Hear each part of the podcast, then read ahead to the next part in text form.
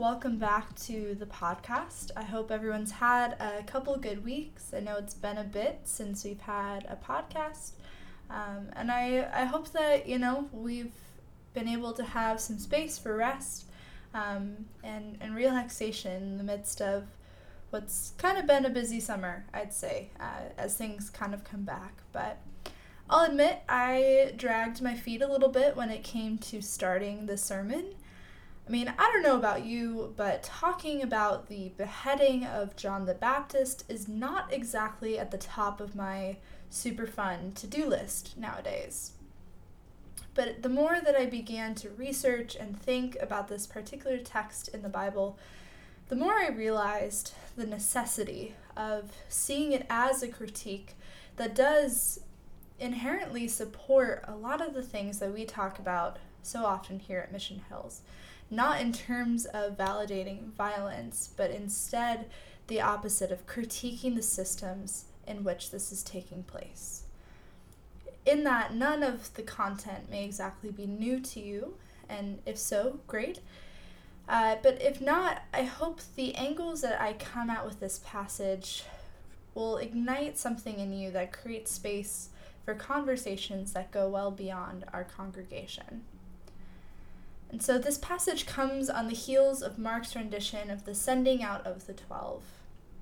Jesus goes all in and says, Take nothing for the journey except a staff no bread, no bag, no money in your belts.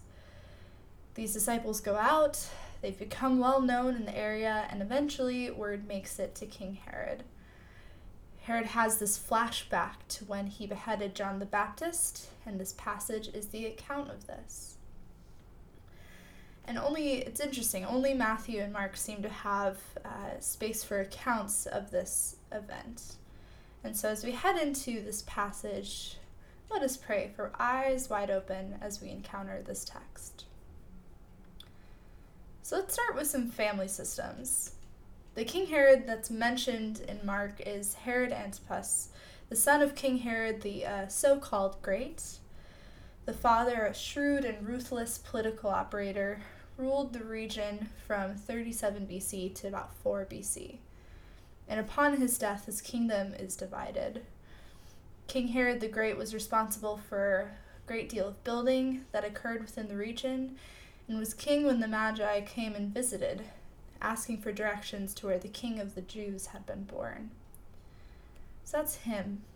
And his son, Herod Antipas, is a tetrarch, not truly a king meaning he ruled over a quarter of what his father, Herod the Great, had divided up um, upon his death. He was appointed by Emperor Augustus to rule over Galilee and Perea. Now, one thing we don't understand fully from this passage alone is the complexity of Herod and his wife's relationship. We know that Herod was married before, divorced, and then Herodias was both Herod's niece and sister in law. So after Herod divorced his first wife, he convinces Herodias to divorce her husband, Herod's half brother, so they could marry. Now, the Gospels state that John attacked the Tetrarch's marriage as contrary to Jewish law. Uh, not only was it incestuous, but also John critiques the fact that she was his brother's wife. Um, and Josephus talks in the Book of Antiquities to say that what actually led to the beheading of John the Baptist was John's public influence that made Herod Antipas fearful of rebellion. Now, family systems itself is a theory, and it's set in a number of narratives that's championed by Murray Bowen. And some of the basic questions to ask about this family we're looking at, and even our own, as follows what influences do your parents have? What were their parenting styles and their marital styles? What rules were there in the family? What family rules exist?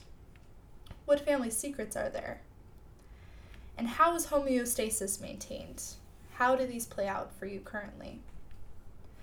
And I can go more into what family systems theory is on Sunday, but what is important is to recognize that even though the people of the biblical text may feel emotionally distant from our current reality, they're very much influenced by how interpersonal dynamics play out in our world.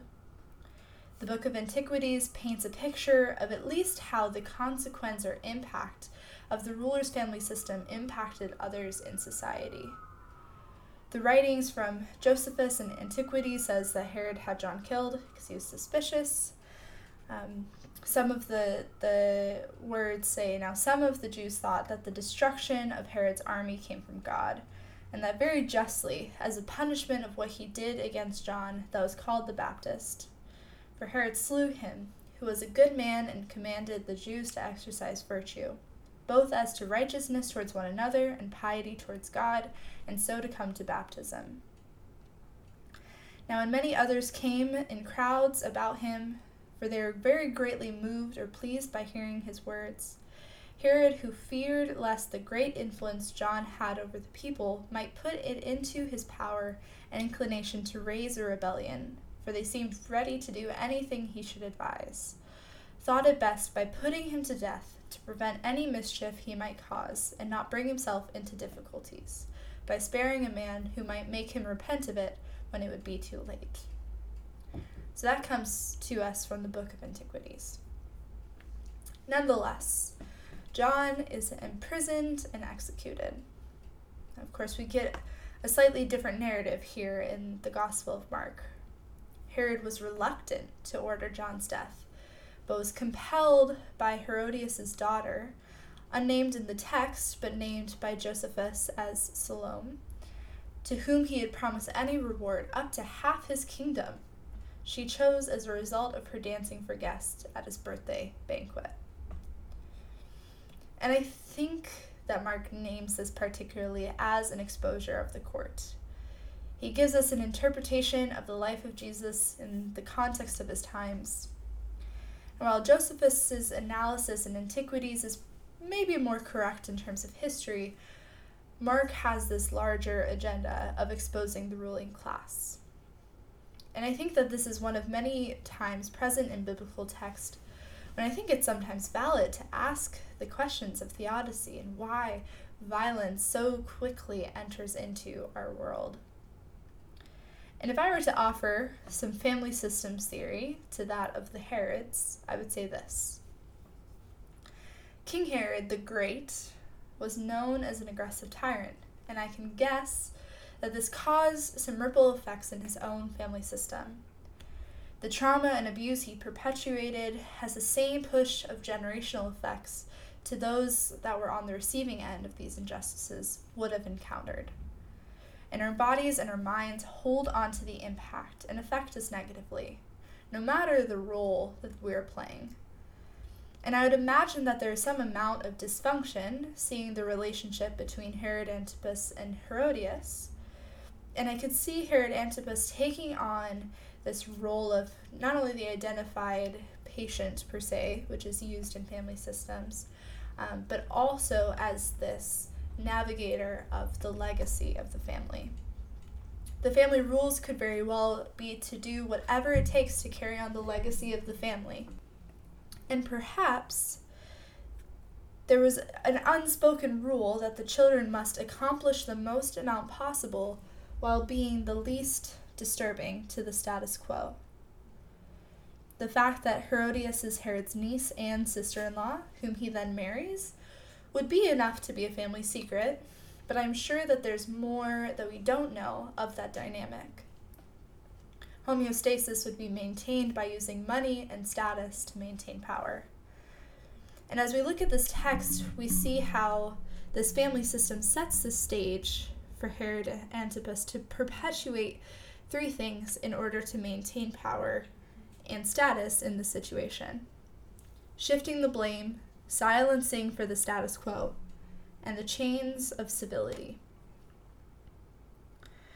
So, if we shift back from what we're presented in Josephus' narrative to what we're given in Mark, we find some curious and disturbing events that lead to John's death.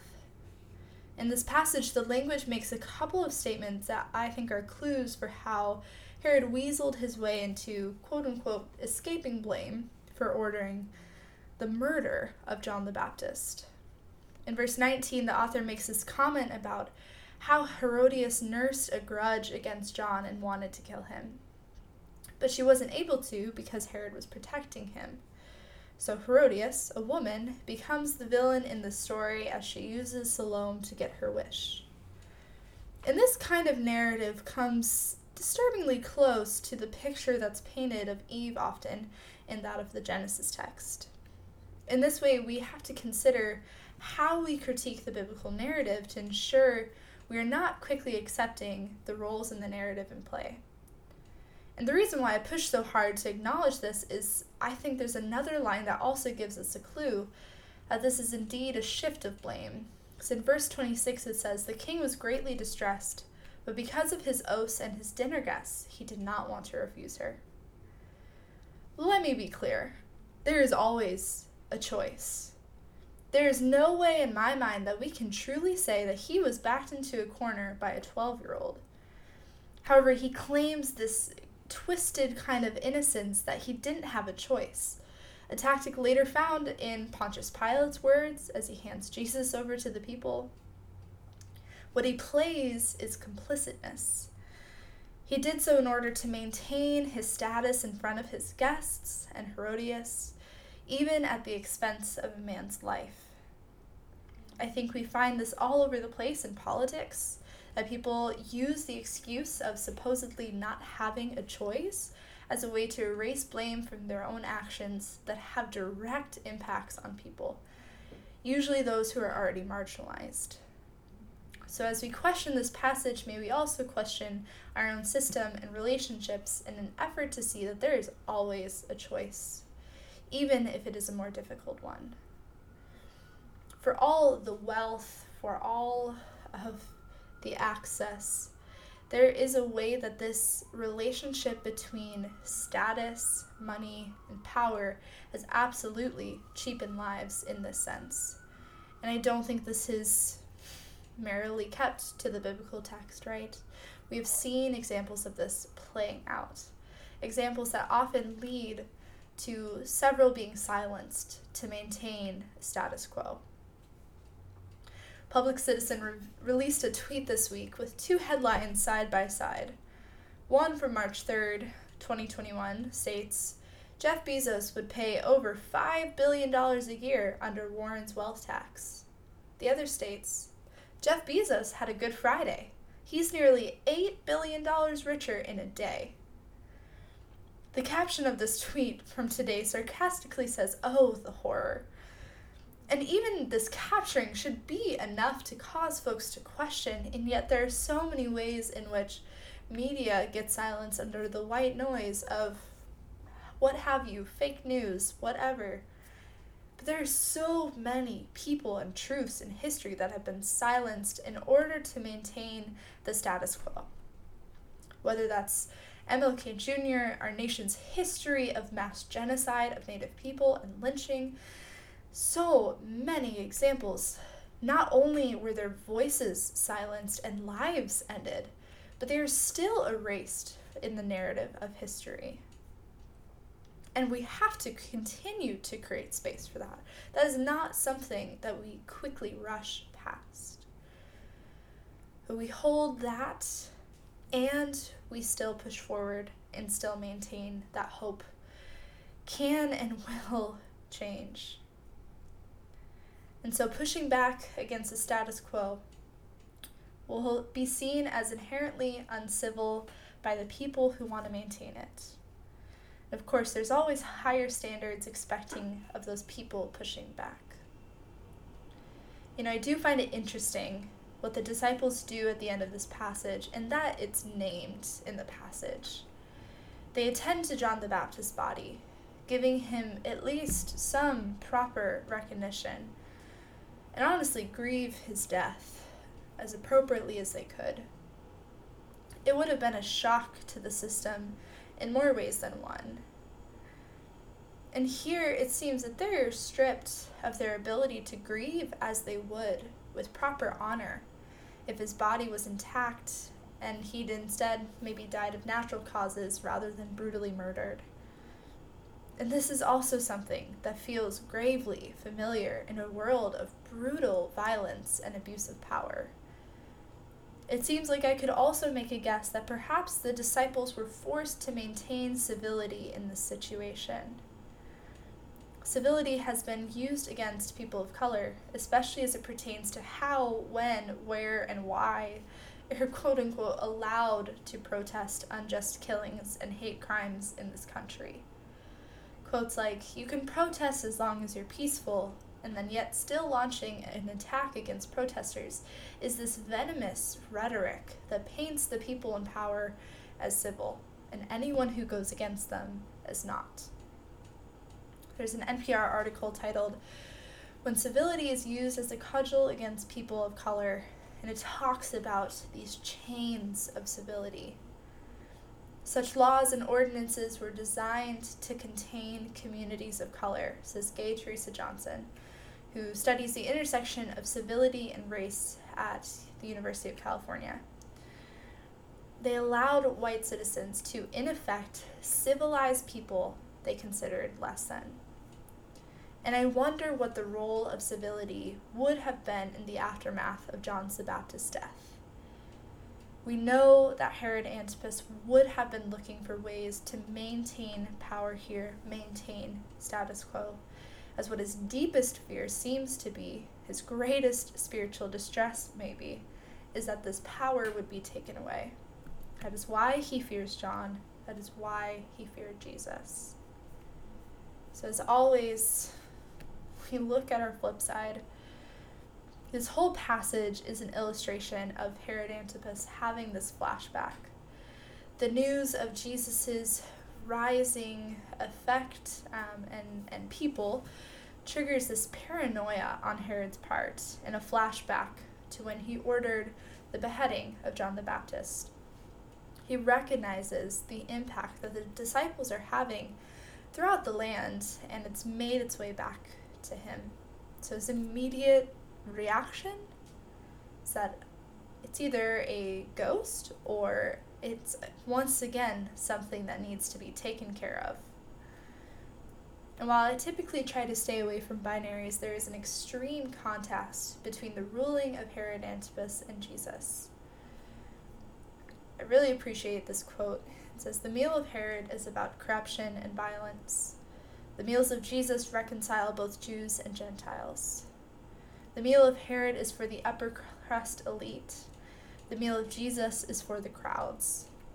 The highlight of the Herod liturgy is the ceremonious delivery of the head of the Baptist.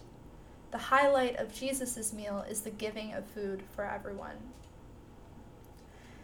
And in so many ways, I think this paints the picture of the radical nature that pushes back against the status quo, that often leads into this sneaky and crafty uncivility that Jesus leads through. Of course, the death of John offers a foreshadowing to the death of Jesus. In both cases, political violence is rendered in order to maintain the status quo. It's interesting that Pilate initially hands Jesus over to Herod Antipas, in whose territory Jesus had mostly been present to. But again, is shifting the blame and shifting the responsibility, Antipas sends him back to Pilate's court.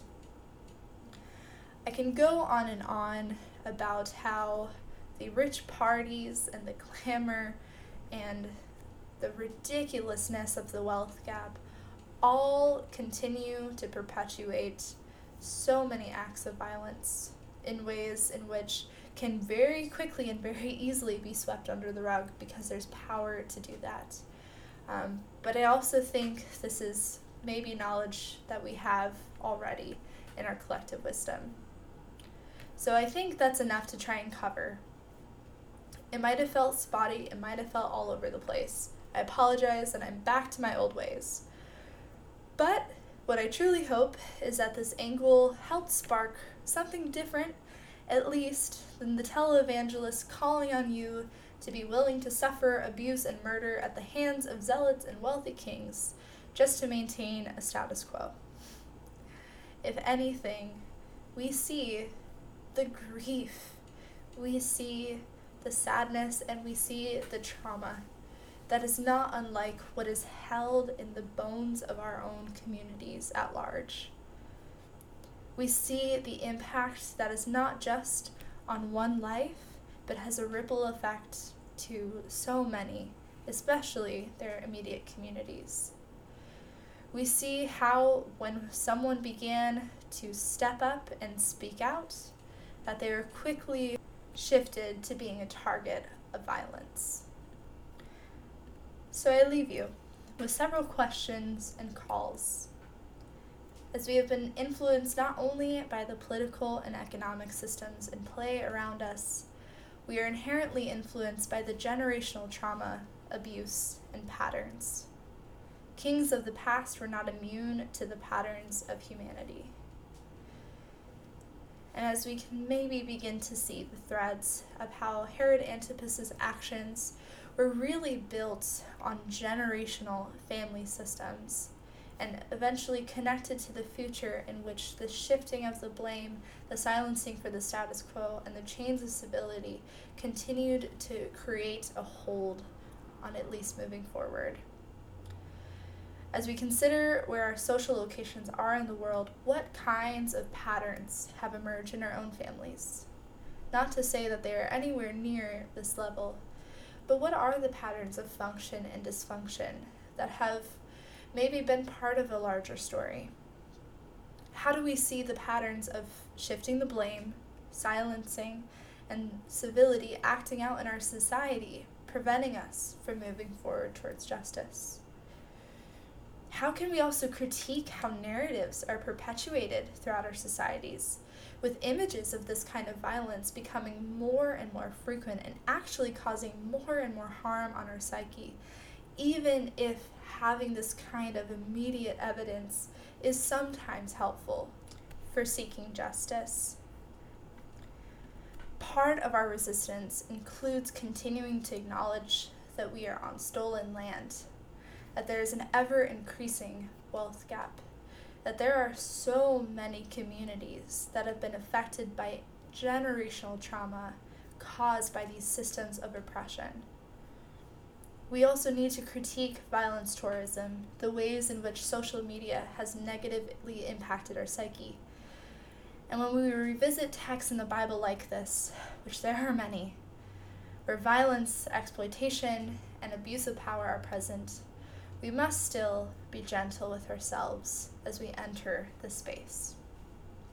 I know it's been a lot to cover. I know that this is not exactly anyone's favorite topic, but I do hope that in these calls and in these invitations, um, there would be a greater understanding of how the biblical text intersects with our modern uh, context and how we can also understand that some of the narratives that we were told growing up about these particular passages are not always helpful. And while I think that there are a lot of calls on our life of how we can give of ourselves into seeking justice and loving mercy, um, I'm not going to perpetuate narratives that seem like they would be more harm than good. And so, with that, um, you know, I'm excited for the conversation on Sunday of what will come of it. And as always, may we love God, embrace beauty, and live life to the fullest. Amen.